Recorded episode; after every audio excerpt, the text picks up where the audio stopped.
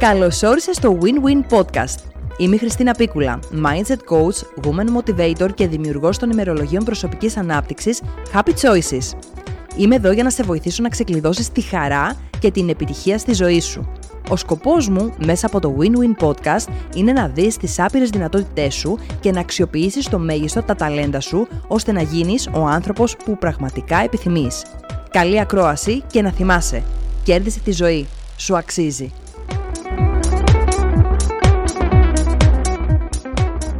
Καλώς ήλθες σε ένα ακόμα επεισόδιο του Win-Win Podcast. Είμαι η Χριστίνα Πίκουλα και σήμερα θα συζητήσουμε για ένα θέμα που θα το ονομάσω «Μην το πεις». Και τι αφορά αυτό το θέμα, θα σας μιλήσω σήμερα για ένα πραγματικό γεγονός που συνέβη πριν από λίγες μέρες και θέλω βέβαια στα σχόλια να μου γράψετε τη δική σας εμπειρία ή πώς σας φαίνεται αυτό και θέλω έτσι να πούμε λίγα πράγματα για τις συμπεριφορές και πόσο μάλλον για τις γυναικείες συμπεριφορές απέναντι σε άλλες γυναίκες. Προχθές λοιπόν τελείωσα την ε, γυμναστική μου και ήμουν έτοιμη να φύγω, οπότε πετυχαίνω τη ρεσεψιονίστ του γυμναστηρίου, η οποία με κοιτάζει και μου λέει με ύφος. «Το χρώμα των μαλλιών σου δεν μου αρέσει καθόλου». Και αυτό που της απάντησα, γιατί βεβαίως δεν έχεις κάτι, εκείνη την ώρα σε πιάνουν εξαπίνει σε αυτά τα σχόλια, ήταν ότι αλήθεια, εγώ το λατρεύω. Και η κοπέλα που ήταν δίπλα της γύρισε και με κοίταξε και μου λέει: Εγώ το αγαπώ. Τι θέλω να πω με όλα αυτά; Και γιατί θίγω το συγκεκριμένο ζήτημα; Ήρθε νομίζω ζούμε σε μια εποχή που χρειάζεται οι γυναίκες να υποστηρίζουμε μία την άλλη. Και μπορεί εγώ να ήμουν ο αποδέκτης από μια τέτοια δυσάρεστη συμπεριφορά η οποία όμως ευτυχώς με τη δουλειά που έχω κάνει με τον εαυτό μου και με όλη αυτή την αυτογνωσία και την ενδυνάμωση που έχω λάβει και την εκπαίδευση την οποία έχω, δεν με αγγίζει. Θέλω όμως να σας πω ότι μία άλλη γυναίκα, η οποία μπορεί να της συμβαίνει κάτι πολύ δυσάρεστο εκείνη την περίοδο, μπορεί για παράδειγμα να έχει βάλει παραπάνω κιλά, να μην έχει καλή εικόνα του εαυτού της στη δεδομένη στιγμή. Μπορεί όντως να μην της αρέσουν τα μαλλιά της και να θεωρεί ότι η εμφάνισή της δεν είναι αυτή που θέλει να έχει ή να θέλει κάτι να κάνει για τον εαυτό της. Και γενικότερα δεν αισθάνεται αυτοπεποίθηση. Μπορεί ένα τέτοιο σχόλιο πραγματικά να της τσακίσει την ψυχολογία. Και το επόμενο ερώτημα εδώ που θέλω έτσι να δούμε είναι ότι δεν θέλω να ασχοληθούμε με το κομμάτι της φράσης, γιατί ξέρουμε πάρα πολύ καλά ότι υπάρχουν πάρα πολλές φράσεις οι οποίες είναι δυσάρεστες. Ε, σχόλια δηλαδή που κάνουμε στους άλλους ανθρώπους, στις άλλες γυναίκες για να γίνω πιο συγκεκριμένη, λέμε η μία στην άλλη, οι οποίες ξέρουμε ότι είναι δυσάρεστες. Δεν χρειάζεται να το σχολιάσουμε και να πούμε ότι είναι δυσάρεστο. Το γνωρίζουμε ήδη ότι είναι δυσάρεστο. Το θέμα λοιπόν που θέλω να ασχοληθούμε είναι ότι γιατί έχω εγώ τη διάθεση και γιατί έχω εγώ την ανάγκη να μπω στη διαδικασία και να κάνω αυτό το σχόλιο σε μία άλλη γυναίκα. Αν παρατηρούμε ότι έχουμε τέτοιες συμπεριφορές και να πούμε ότι γιατί έχω ανάγκη να πω στη Μαρία, στην Ελένη, στη Χ, την Ψ, κάτι τόσο δυσάρεστο. Ξέρω ότι είναι δυσάρεστο, ξαναλέω. Ξέρω ότι υπάρχει μεγάλη πιθανότητα να την ενοχλήσει.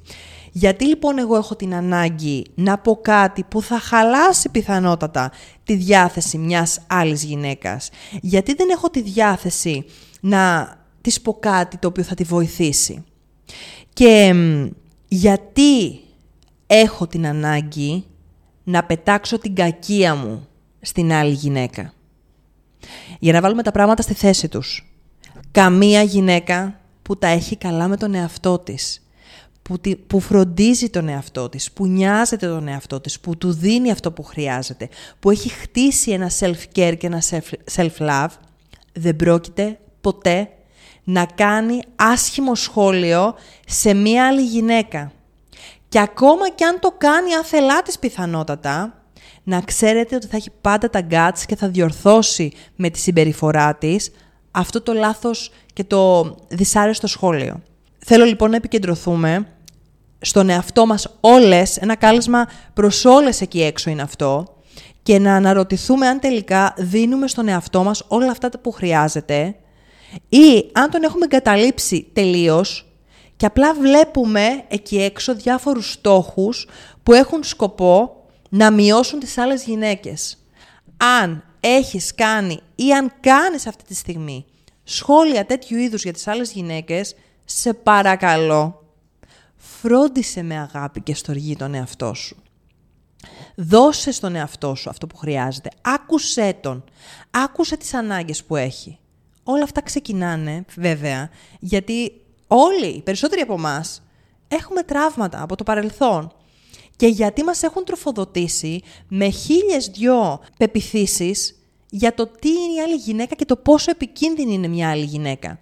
Αν λοιπόν εγώ ξεκινούσα να βλέπω και να θαυμάζω τις γυναίκες γύρω μου και αν κοιτούσα να τις στηρίξω και όχι να τις θάψω, αν πήγαινα να τις φτιάξω το στέμα της, γιατί η άλλη απέναντί μου είναι μια θεά με κάθε τρόπο, και αν πίσω από τη πλάτη της λέω ωραία λόγια για αυτήν, αλλά και μπροστά της, μπορείτε να καταλάβετε για το τι μαγεία μπορούμε να δημιουργήσουμε εκεί έξω και το πόσο διαφορετικές θα είναι οι κοινωνίες μέσα στις οποίες θα ζούμε; Πραγματικά, σε καλό εσένα που ακούς αυτό το επεισόδιο ή το βλέπεις, μπορείς να αναλογιστείς πόσο διαφορετικός θα είναι αυτός ο κόσμος.